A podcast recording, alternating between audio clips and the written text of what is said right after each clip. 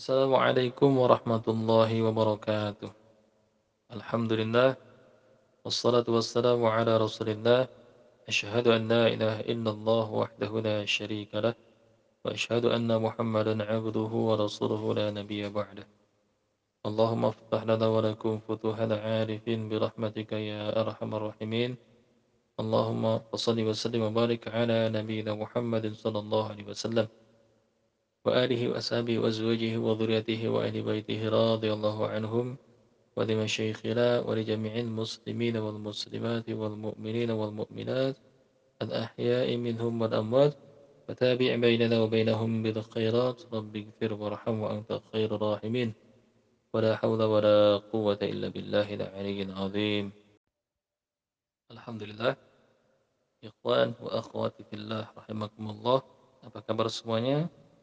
Semoga antum semua dalam lindungan Allah Subhanahu wa taala dalam keadaan sehat lahiriah maupun batiniah dan tidak kurang satu nikmat apa pun untuk disyukuri insyaallah. Uh, Afwan baru sempat isi materi lagi insyaallah mudah-mudahan tidak mengurangi berkah dan limpahan ilmu yang bermanfaat dari Allah Subhanahu wa taala kepada antum semua dan kita semua insyaallah. Baik, eh, bahasan pagi ini kita lanjutkan bahasan yang sempat tertunda kemarin yaitu tentang wali syaitan dan titik perbedaan antara sihir dan karomah insyaallah.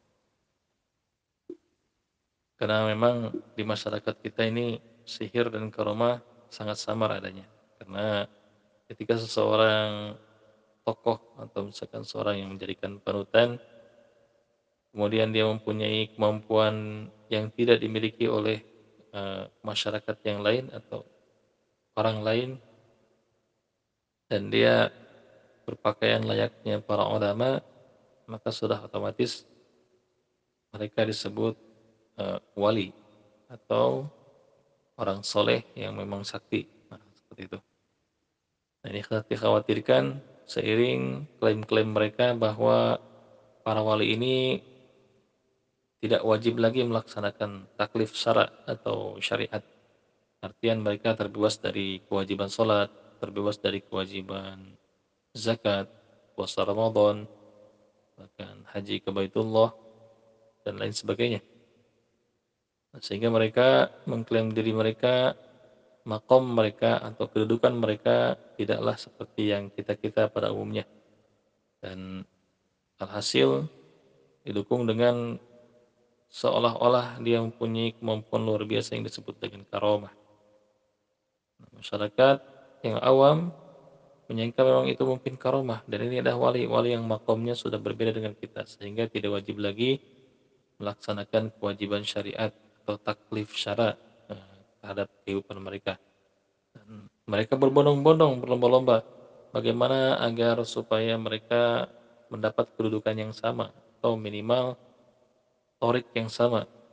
Jadi syariat ditinggalkan, mereka lari ke arah torikoh, dan kemudian yang dikejar adalah hakikat, dan akhirnya mereka sama sekali meninggalkan syariat dan mengejar hakikat. Bukan istiqomah yang dikejar, tapi karomah yang mereka kejar.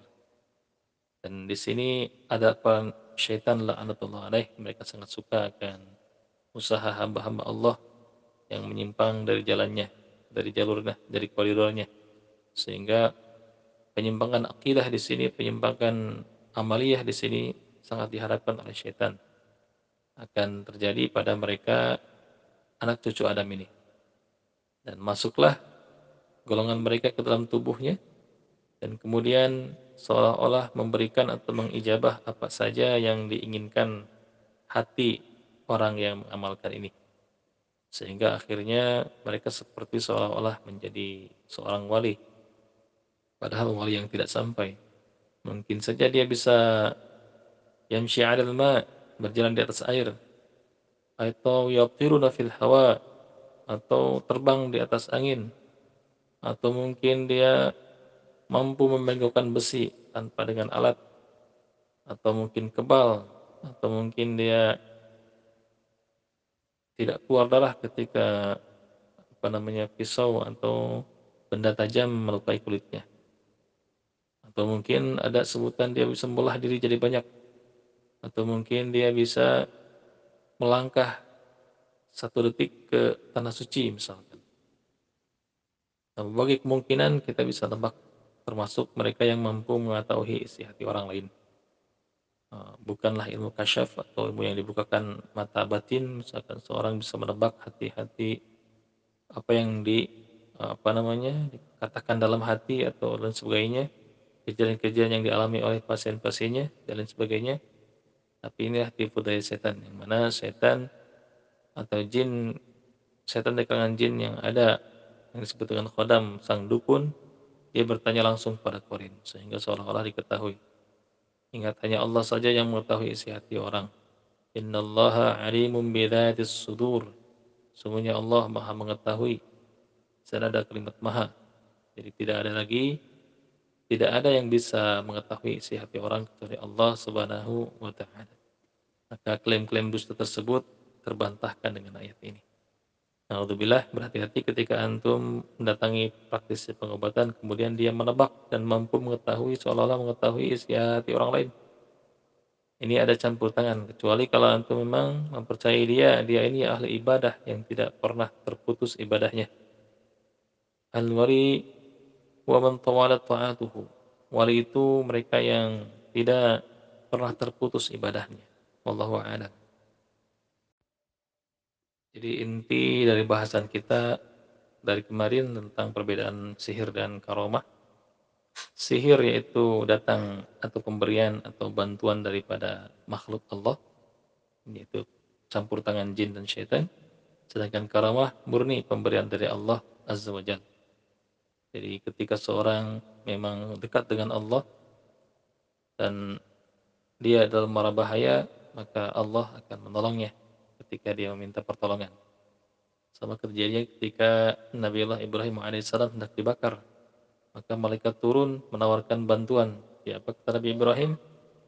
Ah, cukup Allah wa kafa billahi wakila. Cukuplah Allah yang menjadi penolong, menjadi wakil. Aku tidak butuh selain Allah telah turun ketika Allah firmankan kepada api qalu ya naru bardan wa salaman ala Ibrahim wahai api bardan wa salaman ala Ibrahim. Jadi dingin dan jadi keselamatan kepada Ibrahim. Sehingga api pun dingin tidak mampu melukai dan membakar kulit Nabi Ibrahim alaihissalam itu yang disebut dengan irhas. Irhas mukjizat kemudian karamah kemudian ma'unah istijrod dan ihana. Yang dua ini haram hukumnya. Yang sisanya halal karena itu pemberian. Seperti irhas di calon nabi pemberian dari Allah. Mukjizat di para nabi, para rasul pemberian daripada Allah. Kemudian karamah pun sama dan maunah sama. Sedangkan istijrod dan ihana ini adalah tipu daya setan kepada mereka yang memang mengejarnya.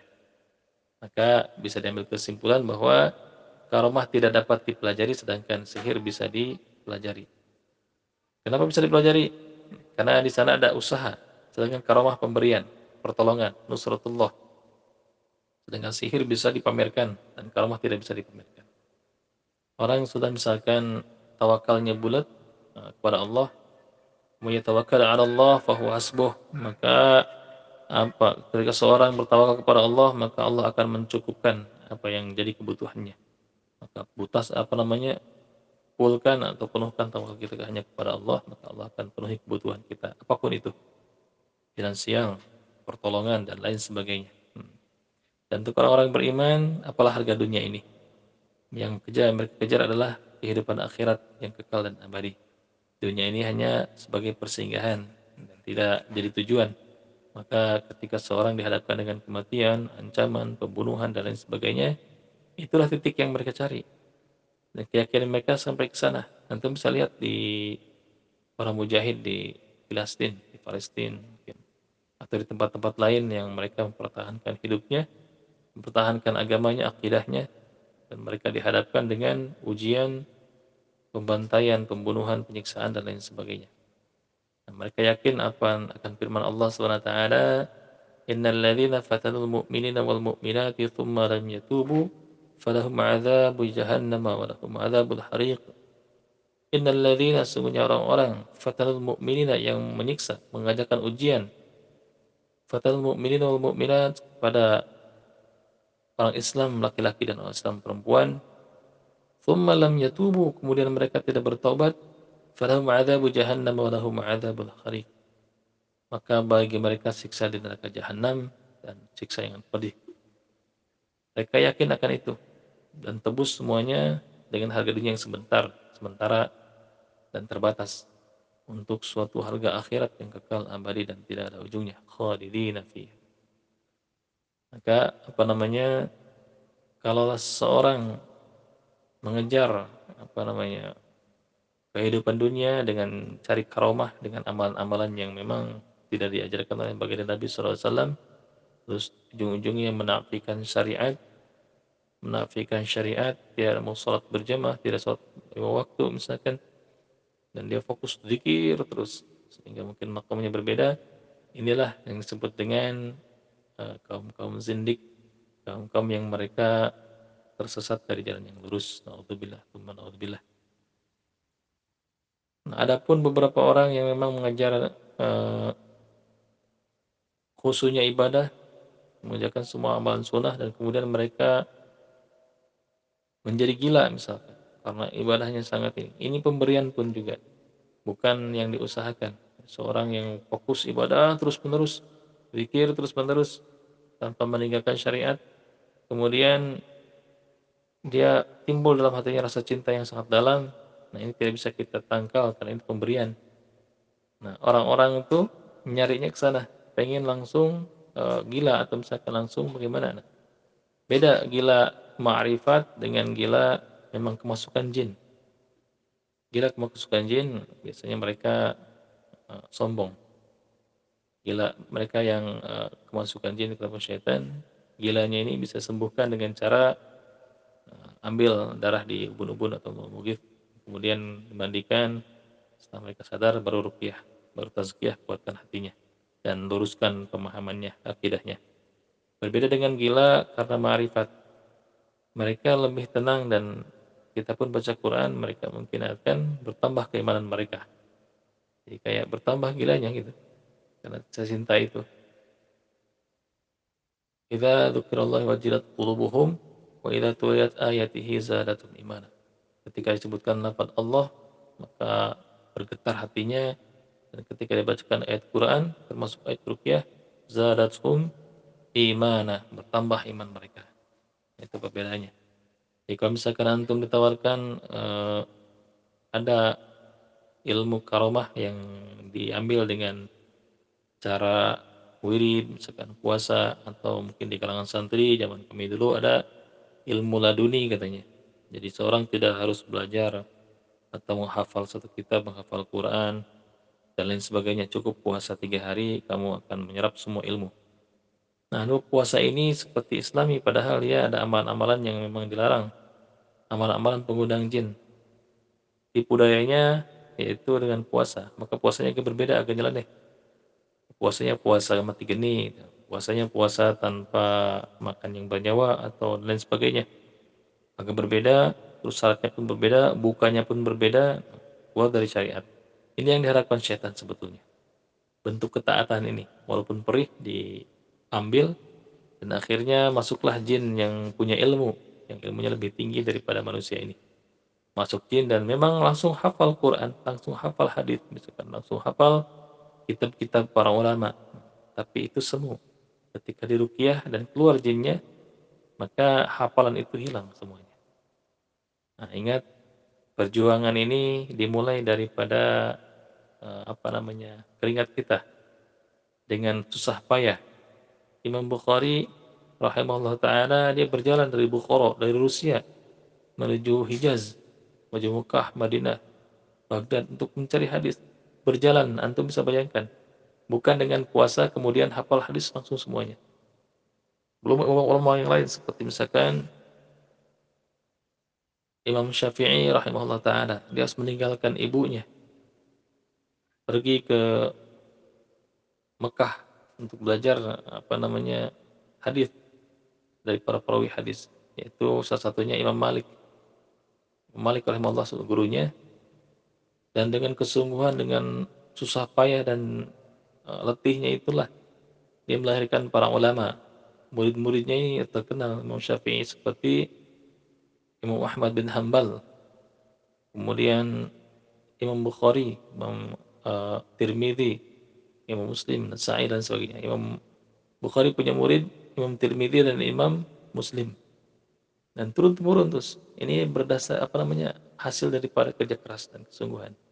Bukan dengan jalan mempuasai suatu amalan kemudian masuk jin yang sudah paham, yang sudah bisa ngaji misalkan. Yang disebut dengan ilmu laduni. Nah, itu dia.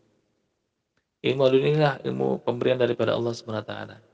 Ketika seorang mulai bermujahadah terhadap dirinya, memerangi hawa nafsunya, dan kemudian mereka mendapatkan ridho dari Allah akan kuatnya hafalan. Nah, seperti itu. Bukan dengan wirid tapi tanpa belajar kemudian masuk uh, ilmu itu. Alhamdulillah ini penyesatannya yang ada di kalangan para santri. Hati-hati. Karena memang ilmu sihir ini bisa dipelajari sebagaimana Allah kabarkan dalam surat Al-Baqarah sendiri dalam surah eh, dua yang sering kita baca untuk ruqyah. A'udzu billahi minasyaitonir rajim. Wattaba'u ma tatul syayatin 'ala mulki Sulaiman. Wattaba'u dan mereka orang-orang Yahudi ini ma tatul syayatin 'ala mulki Sulaiman, mengikuti apa yang dibaca oleh syaitan-syaitan pada masa Sulaiman. Maksudnya pada zaman Sulaiman kafara Sulaiman walakinna syayatin kafaru yu'allimuna an-nasa as-sihr wa ma kafara Sulaiman fitnah waktu itu Sulaiman Nabi Sulaiman difitnah bahwa dia mengajarkan sihir kepada umatnya. Tapi Allah bantah dalam ayat ini, "Wa ma kafara Sulaiman walakinna syayatin kafaru yu'allimuna an-nasa sihr." Sulaiman tidak kafir, tapi syaitanlah yang kafir, yang ingkar, yang yu'allimuna nas Mereka mengajarkan kepada para manusia as-sihr, sihir. Sihir yang mampu memecahkan laki-laki perempuan, memutuskan hubungan antara suami dan istri, ibu dan anak, dan lain sebagainya. Dengan sihir ini mereka mampu mengubah yang tadinya tidak sakit menjadi sakit, bahkan sampai kematian. Senjata-senjata talbis-talbisnya atau menderita seumur hidup. Bisa seperti itu. Maka solusi terbaik adalah kembali kepada Allah. Tidak ada kekuatan la quwata illa billah kecuali kekuatan daripada Allah Subhanahu wa taala. Sehingga kita tahu bahwa ancaman para mereka pelaku sihir yang telah dilakukan oleh Amirul Mukminin Umar bin Khattab pada zamannya, Faktuduh, bunuh mereka, perangi mereka, alias sekalipun mereka perempuan-perempuan yang sudah tua misalkan, hafal-hafal, rapalan-rapalan dan sebagainya. Atau dakwahi mereka, dakwahi mereka dulu, mereka misalkan menolak, tetap menolak, maka faktuduh, bunuh mereka, atau perangi mereka. Beda yang lain itu karomah tidak dapat ditransfer sedangkan sihir bisa ditransfer. Bahkan karomah hanya terjadi pada orang tersebut dan tidak terjadi pada keturunannya. Sedangkan sihir bisa diwariskan. Itu bedanya. Ya, kalau misalkan seorang ahli pijat disebut dengan karomahnya misalkan sekali pijat dia bisa menyembuhkan kemudian dia meninggal, eh, anaknya bisa meneruskan apa yang dilakukan oleh bapaknya. Sepandai memijat juga, maka hati-hati, ini adalah jin saka yang turun. Bukan karomah tapi sihir. Dan rata-rata jin ini kan ada dua. Ada jin putih, jin hitam lah. Atau misalkan jin muslim, jin muslim yang munafik, dan jin hitam, memang jin kafir. Jika seorang punya khodam jin hitam, biasanya keturunannya ini cacat, cacat secara mental ataupun secara secara fisik. Tapi kalau misalkan jin muslim yang munafik, biasanya ini eh, di kalangan para pondok ya. Begitu masuk, ini anaknya indigo dan terganggu dengan itu, telat menikah dan lain sebagainya. Maka Nabi Shallallahu Alaihi Wasallam bersabda, "Ijtanibus sab'a mubiqat." Jauhi oleh kalian tujuh perkara yang membinasakan. Qalu ya Rasulullah. Wa hunna? Ya Rasulullah, apa itu yang membinasakan tujuh perkara itu? Qala as-sihr, asyirku billah, billah. Kata Nabi, pertama menyekutukan Allah. Was-sihru yang kedua mengamalkan sihir. Ini mengamalkan, belajar sihir, mengamalkan sihir, mengajarkan sihir, meminta untuk orang menyihirkan, semuanya satu grup as-sihru, sihir. Wa qatlun nafsi allati haramallahu la illa bil. Kemudian membunuh jiwa yang diharamkan Allah kecuali dengan hak. Jadi pembunuhan ini pun termasuk dosa yang besar membinasakan.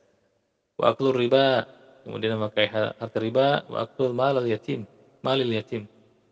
Kemudian memakan harta anak yatim. Wa tawalli yaumal yaumaz zahfi. Kabur di medan pertempuran.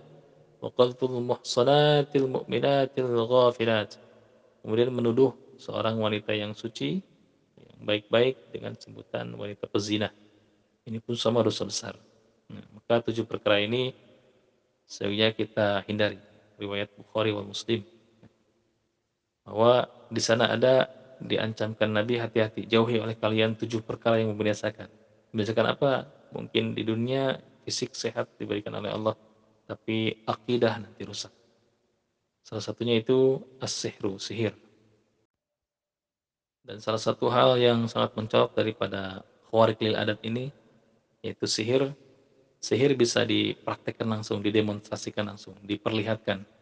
Seolah-olah ingin menunjukkan bahwa dia mampu melakukan itu. Misalkan uh, di hadapan murid-muridnya dia mampu mendemonstrasikan kebal misalkan, tidak tidak mempan di uh, sobek benda tajam atau ditusuk benda tajam atau tidak mempan dibakar api atau mungkin memperlihatkan kepada murid-muridnya atau pada jamaahnya dia mampu terbang atau uh, berjalan di atas air. Nah ini sihir murni. Tapi kalau karomah kita melihat orang ini benar-benar tidak bisa apa-apa terlihat, hanya bisa mengajar biasa misalkan. Nah ketika mepet, nah barulah ada karomah itu datang. Ketika mungkin apa namanya uh, dalam kondisi terdesak, maka pertolongan Allah itu datang. Dan orang-orang seperti ini orang-orang yang sangat tenang hatinya karena sehari-harinya memang Allah tidak lepas dari hatinya. Sama ketika Nabi Allah Musa alaihissalam, jadi kasus sama antara maunah, karomah, mukjizat dan irhas ini sama. Semuanya ada hubungan baik antara pelakunya dengan Allah SWT sehingga pertolongan itu datang tiba-tiba dan mudah sekali. Anda bisa bayangkan ketika Nabi Allah Musa terdesak dengan apa namanya umatnya di tepi laut merah kemudian salah satu umatnya berkata ya Musa wahai Musa inna lamudhakun kita ini ter, terkepung. Bagaimana ini? Kita terkepung. Tapi apa kata Nabi Musa dengan sangat tenangnya mengatakan kepada apa pada murid-muridnya kepada jamaah kepada apa namanya umatnya la takhafu jangan kalian takut wala tahzanu dan kalian jangan kalian sedih innallaha ma'ana Sungguhnya Allah bersama kita. Inna Allah ma'ana. Bukan Inna Allah asu ma'ana. Bukan tongkat ini bersama kita. Bukan. Tapi Allah bersama kita. Nah, tongkat itu hanya persambungan. Nah itu dia. Bisa saja tanpa tongkat Nabi Musa diijabah doanya, di, potongan Allah, mungkin dengan badai atau tsunami dan sebagainya. Tapi Allah punya rencana lain, yaitu idrib bi'asukal bahr kata Allah, pukulkan tongkatmu ke lautan, terbelah lautan ini.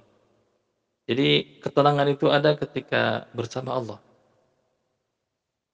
Anda bisa bayangkan uh, Rasulullah dengan Abu Bakar Siddiq masuk Gua Thur dan bersembunyi di sana. Apa namanya jaraknya itu hanya satu meter dalamnya itu. Sehingga kalau mereka masuk, pemuda yang 10 orang yang mengejar Nabi ini masuk, ketahuan maka terpergok Saking sangat takutnya Abu Bakar berkata, ya, ya Muhammad, bagaimana kita ya Rasulullah, bagaimana kita ini? Maka Nabi memberikan ketenangan, wahai Abu Bakar, kalaulah ada satu orang bersama sahabatnya, maka yang ketiga itu Allah. Bagaimana kondisi hati orang tersebut? Tenang pasti, seperti itu. Keterangan itu adalah uh, ada bersama Allah. Maka Wasta'inu bis sabri was. Mohon pertolonganlah pada Allah dengan cara sabar dan salat. Sabar, salat dan dekati Allah. Hubungan baik dengan Allah dijaga. Insya Allah pertolongan Allah itu ada. Termasuk para perukiah ketika meruqyah. Kita tidak bisa mengeluarkan jin atau mungkin ain penyakit dalam tubuh pasien tanpa pertolongan Allah Subhanahu wa taala. Pasien kita pun kita ajarkan demikian. Bertawakallah hanya pada Allah bukan kepada para peruqyah atau bacaan Quran itu sendiri, tapi kepada Allah saja. Nah, barakallahu fikum. Insyaallah kita lanjutkan di lain kesempatan. Nah, semoga ada manfaatnya.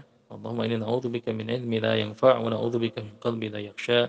سبحانك اللهم وبحمدك أشهد أن لا إله إلا أنت أستغفرك وأتوب إليك السلام عليكم ورحمة الله وبركاته